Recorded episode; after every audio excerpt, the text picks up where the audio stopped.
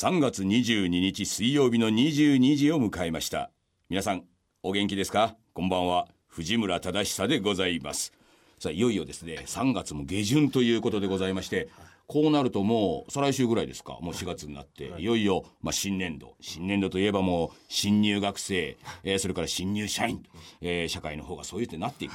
私もですねこれ1990年ですねあの入社したのがねということはもう27年前。まあ HTB の話じゃないんですけど HTB で取材をして、えー、漫画にしたという佐々木典子さんの「チャンネルはそのまま」っていう、えー、漫画がございましてあの中でですね明らかにあれ藤村さんだろうっていう ひげ面の人がいるんですよ。明らかに僕をモデルにしている中であの漫画の中には一つその新入社員の中にねバカ枠っていうのがあるみたいな普通だったら取らないんだけどなんかそういう人間を会社の中に入れると何かが起こるみたいなものでバカ枠っていうのが実はあるんだみたいなのが伝説的に言われているという、まあ、設定があるんですよ。で実はですね僕入社する時にそれ言われたんですよ。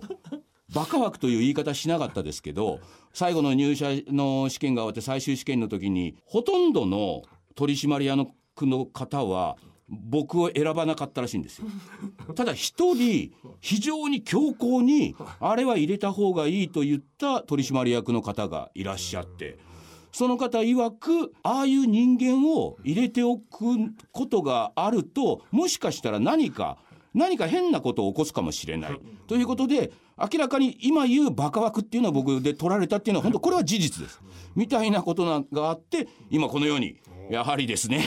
えー、日本を席巻する、えー、水曜どうでしょうという番組を作ったってああその取締役の方ね、あのいい目利きをしてたなみたいなね、えー、そういう自慢話というかなんかでも実際バカ枠っていうのはうちの会社には確かに存在したっていうお話ですね。で実は今度はあの4月にうちのあの息子が今度は大学に入学することになりまして京都の大学に行くことになってこの前家探しに行ってきたんですよ。で家探しに行ったのはまあ奥さんと2人で行ったんですけどね家探しが終わった後僕出張先から京都に行って一緒に飯を食ったんですよ。でねよく言うじゃないですか新しい生活が始まるワクワクとかさなんかみんなワクワクするとか 新しい生活のスタートだみたいによくまあテレビのコマーシャルなんかでもそうやって煽ってやるじゃないですか。俺ねワクワクしないと思うんですよ 新しい生活って実際。いや不安まではいかないにしてもまあうちの息子にしても新しい環境に行くわけだから一番あれなのはやっぱりね誰も知らないところに入っていって友達ができるんだろうかとかあるじゃないですか。でもこれを世間では新しい友達ができるぞワクワクみたいに言うわけじゃないですか。ワクワクしないんですよね絶対に。ただそれは実際そういう新しいところに行かないとそういう新しい友達とか新しいことに出会えないんで最初はねワクワクって言ってごまかすしかないと僕は思ってて。だからあのその飯を食う時にね、まあ、京都なんでちょっと和食のちゃんと予約して行ったんですよ。そしたら釜で炊いたご飯みたいなのを出してくれてみたいな。そしたら息子がもういやこんな飯ってこんなうまいのかと。釜の飯を2杯おかわりしましてね 僕はだからそういう新しい生活を始める時にお前京都っていう場所で過ごすんだと。京都には実は北海道にはないね。こんな美味しいご飯の炊き方をしてくれるお店があって。それいう期待をちょっとでも持ってこの生活に立ち向かっていけばワクワクなんか絶対しないからでも美味しい飯が食えるっていうだけでもいいじゃないかっていうなんかそんなねことをまあ伝えたいなと思って自分で予約して店に行ったと。人間あの新しい生活ねワクワクな絶対しないんですよ。だから全然そんなね それをおののくことはない。ということで今後もラジオ始めてまいりましょう。であの、えー、いよいよこの3月のですね実は31日から藤村源五郎一座という私あの時代劇の一座をやっておりまして、えー、その公演がえー、これ大阪で、えー、行われます、えー、東京はないのかと、えー、言われますけれども1年ぐらい前からとかねあの半年前とかね、えー、探さないとあの劇場って見つからない、えー、僕基本的にそんな長いスパンで物事を考える人間ではないのであのやりたいと思ったら大阪で、えー、たまたま道頓堀ザムザハウスという、えー、劇場が空いておりまして、えー、週末に空いておりましたので3月31から、えー、4月2日まで、えー、公演を行います。まああの藤村源五郎一座っていうのをね知らない人も多いでしょうけれどもまあ僕がやってる劇団な劇団というかあの僕座長という役割でやってるんですけれどもあの大阪に時代劇を非常に専門にやっている集団がおりまして彼らと2年ぐらい前ですかね仲良くなった時に彼らあのもともと盾もやってるしそれから踊りもやってるし脚本もやってるし自分たちで作ってるしそれからあの演出をするやつもいるしもう5人のユニットでもう完成させてたんですね。ただ一人いないのがプロデューサー。それを動かす人がいなかった。あ僕あのそこら辺はあのお金に目ざといんでこれ これいけるなと思ったらあっという間に引き込むことはできるんでね、うん、で彼らを引き込んでえじゃあ俺らと一緒にやろうということで「えー、言語の一座」という。これ時代劇専門のあの劇団で。えー、これ第3回公演になるんですけども一番最初はあの幕末の頃のことをやりまして、えー、2回目はあの戦国をやりまして戦国時代やりまして今回もまた戦国時代。でもねこれはね面白いんです。今回のやつは全員悪役が主役っていう時代物で言えば織田信長とかね秀吉さんとか家康さんとかっていうのはよくありますけれどもまあ信玄さんもね上杉謙信さんも有名ですけれども全く有名ではない。なぜ有名ではないかといったらやってることがひどすぎたから 戦国時代でも。という3人の武将がいる、まあ、有名な中で一人言うと斎藤道さんねマムシの道さんと言われた美濃の国を治めた人ですけれどもこの人は油売りから商人から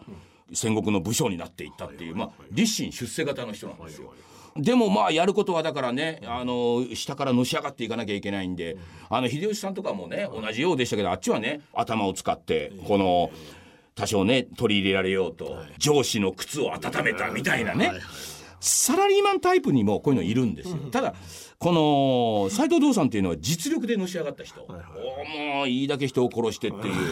まあこれ実力型の人ですよ。それから松永久秀という方がいらっしゃいましてこの人はですねあの信長すらもこの人は恐れたと。やることがひどすぎると。あの奈良の大仏を焼き払おうとしたり 足利の将軍を暗殺しようとしたり とにかくやることがですね信長よりももっとひどいことをしようと考えてる人なんです。でだからもう周りからはあいつはもうひどすぎるみたいに言われてた人。からもう一人が浮田直家という人がいましてこの浮田直家という人はですねこれもねやり方が卑怯。普通だったらですよ、はい、あの戦国の世ですよ、武士同士だったら、いざいざって言ってこうね、対面して合戦を正面からやるわけじゃないですか。この人絶対正面からやらなかった